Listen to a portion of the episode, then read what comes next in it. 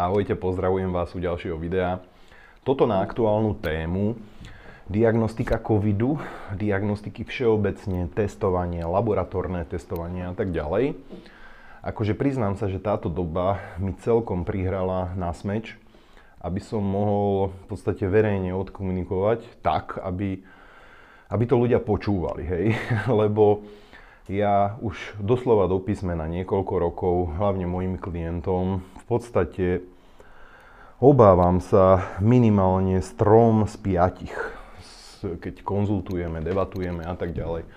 Bavíme sa o potravinových precitlivostiach, testovaní, diagnostike a tak ďalej, tú, ktorú robím ja. Alebo keď klientov odporúčam aj do laboratórií na biochemické vyšetrenia, v niektorých prípadoch, tak e, ľudia nevnímajú e, relevantnosť tých vyšetrení. Hej. E, samozrejme, ja teraz nechcem hovoriť, že biochemické vyšetrenia sú horšie ako tie, ktoré robím ja. Hej, to nechcem povedať. Podstatná je jedna vec, aby človek výsledky vedel čítať a vedel s nimi dobre narábať. Hej? Ten problém, ktorý tu dneska riešime s covidom, alebo s testovaním, alebo teraz e, sa tu riešime, že antigénové testy a, a PCR testy, či ako sa volajú, krvné testy, hej. Ja som si x dával robiť na omega-3, hej. Teda to som, to som v jednom videu spomínal, to som nechal asi 500 eur, keď som si robil výskum. Teraz, áno, aj chcem fungovať s klientami, tak som zobral rodinu, išli sme na PCR testy, lebo nebudem zmatkovať tam e, cez víkend a urobil som si zrovna aj krvný test, hej. Látky som tam nemal žiadne a tak ďalej. Dobre, tak keď už má byť nezmysel alebo má byť chaos, tak pome, pome mať chaos, hej. E, problém je, sú teraz väčšie debaty ľudí že antigénové testy sú nepresné a vtedy sú nepresné a tamto a toto a teraz sú všetci odborníci, hej. Opakujem, ľuďom som hovoril roky, mojim klientom. Oni mali laboratórne testy, či to je cholesterol, či je to HDL cholesterol, LDL, či sú to triglyceridy, či je to borelióza, či je to chlamídie, či je to e, zápalové markery, či sú to či je to bakteriálne zaťaženie, vírové zaťaženie, či je to COVID. Rôzne metodiky existujú aj v zdravotníctve a existovali do dnešného dňa aj doteraz. Relevantnosť a presnosť vyšetrení. Opakujem, opakoval som klientom túto jednu vetu. Berte to tak, že všetky tieto výsledky majú 50% presnosť. Toto sa vzťahuje v zmysle mojej praxe alebo výživového poradenstva hlavne na potravinové precitlivelosti. Ja nechcem, aby to vyznelo zle na margo testov potravinovej precitlivelosti v labinách. Ja niektorých klientov posielam na vyšetrenia v zmysle potravinovej precitlivosti aj do laboratórií, keď potrebujem určité hľadisko. Hej? To hľadisko však ale veľakrát, bohužiaľ, alebo bohu, bohu vďaka nepotrebujem, pretože tie testy sú e, relevantné z 50%. Hej? E, z 50%, pretože klientovi ani zďaleka neurčia všetko, alebo všetky e, potraviny, na ktoré je či intolerantný, alebo alergický, alebo má v spojitosti s nejakou potravinou enzymatickú poruchu. A treba si uvedomiť e, aj v kontexte teraz, s antigénovými testami, aj s PCR testami, aj s inými testami na víry, chlamídie, e, čokoľvek vás, vám v laboratórii, ale aj na iných vyšetreniach robia. Všetky metódy, e, všetky postupy vznikli vo väčšine alebo vo veľa prípadoch nejaký vedec, nejaký tým vedcov našiel určité spojitosti, určité korelácie za určitých podmienok pre určitých ľudí, hej? Lenže tak, ako sa posledné 10 ročia zdravotníctvo vyvíja, eh, je záujem unifikovať a eh, robiť zdravotníctvo systematické. Hej? Pretože kompetencia lekárov padá, respektíve možno je to aj zámer. A všetko to smeruje k umelej inteligencii. Hej?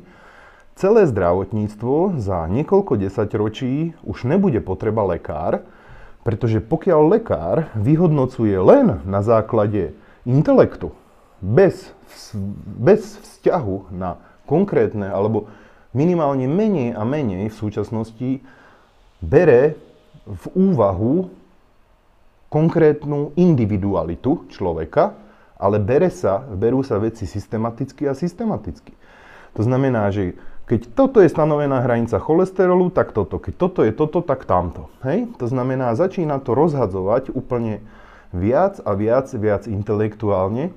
A prečo by sa mali lekári učiť memorovať tieto čísla, keď umelá inteligencia, taký mobilný telefón, tá najprimitívnejšia mobilná aplikácia je schopná miliónu operácií za sekundu a s ďaleko väčšou presnosťou. To znamená, e, že to, kam sa vyvíja všeobecne zdravotníctvo z môjho pohľadu nie je dobré a testovania, či už napríklad v zmysle antigénových testov, či už PCR testov, či už akejkoľvek inej techniky sú vždy, podotýkam vždy, za určitých okolností, za určitých okolností úplne nevhodné, niekedy sú veľmi vhodné a niekedy sú len čiastočne vo vzťahu na niekoho a na nejakú situáciu. Hej? To znamená, ako opakujem, táto situácia s antigénovými testami, situácia s testovaním a, teraz ľudia odkrývajú tú skutočnú metodológiu testovania v zdravotníctve a priori unblock na všetkých oddeleniach, na všetkých smeroch. Hej. Tým nechcem povedať, že to testovanie je zlé. Tým, že aj keď hovorím, že má vo všeobecnosti CCA, alebo povedzme zhruba 50-percentnú vypovedajúcu schopnosť, ešte neznamená, že je zlé.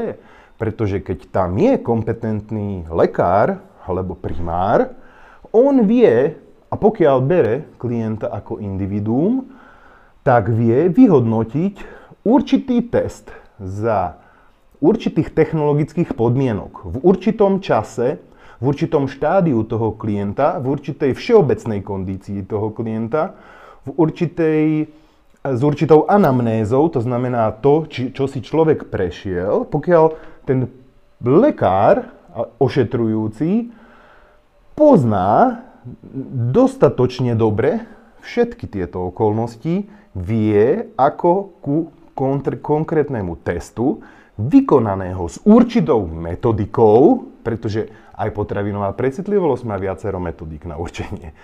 Aj COVID, bavíme sa tu už minimálne o troch. Krv, PCR, antigénové testy. Hej?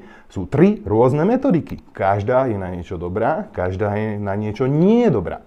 To isté, ale úplne tá istá situácia, nehnevajte sa na mňa, je v stanovovaní potravinovej precitlivosti v laboratóriách. Presne takú istú výpovednú hodnotu a schopnosť v, vo v drvivom percente pre vás, pre klientov, majú tak ako určovanie e, SARS-CoV-2 alebo nového koronavíru vo vzťahu na antigénový test, krvný test, PCR test. A tým nehovorím, že tieto tri testy sú zlé. Oni sú veľmi dobré, vyvinuté na základe nejakých, nejakých skúseností. Pointa je, ako sa používajú, pre koho sa používajú a hlavne, ako sú interpretované a ako sú tomu klientovi alebo tomu pacientovi vysvetlené. Takže neviem, či som dostatočne dobre dal do paralely. Z môjho pohľadu e, sú to dosť silné slova, ale vzhľadom na túto situáciu mi nedalo nevyužiť tú realitu ľudí, ktorú máte, ktorú bezprostredne riešite, či antigénové testy, alebo PCR testy, alebo, alebo čo, alebo čo, lebo začínate mať feeling, začínate ten, ten cit, ale tu sme neobjavili Ameriku. Táto situácia, v zmysle na rôzne metodiky testovania a hlavne ich presnosť, tu sme mali vždy. Roky a desiatky rokov, ale nebolo to vnímané a ľudia to brali ako fakt. Hej? Že keď mi vyšlo to a to, je tam to a to. Bolo to presne tak presné, ako sa bavíme dneska o antigénových testoch, PCR testoch. Takže, želám všetko dobré, vidíme sa u ďalšieho videa. Čekuj magazín ďalej, odoberaj, zdieľaj, budem rád a, a makáme.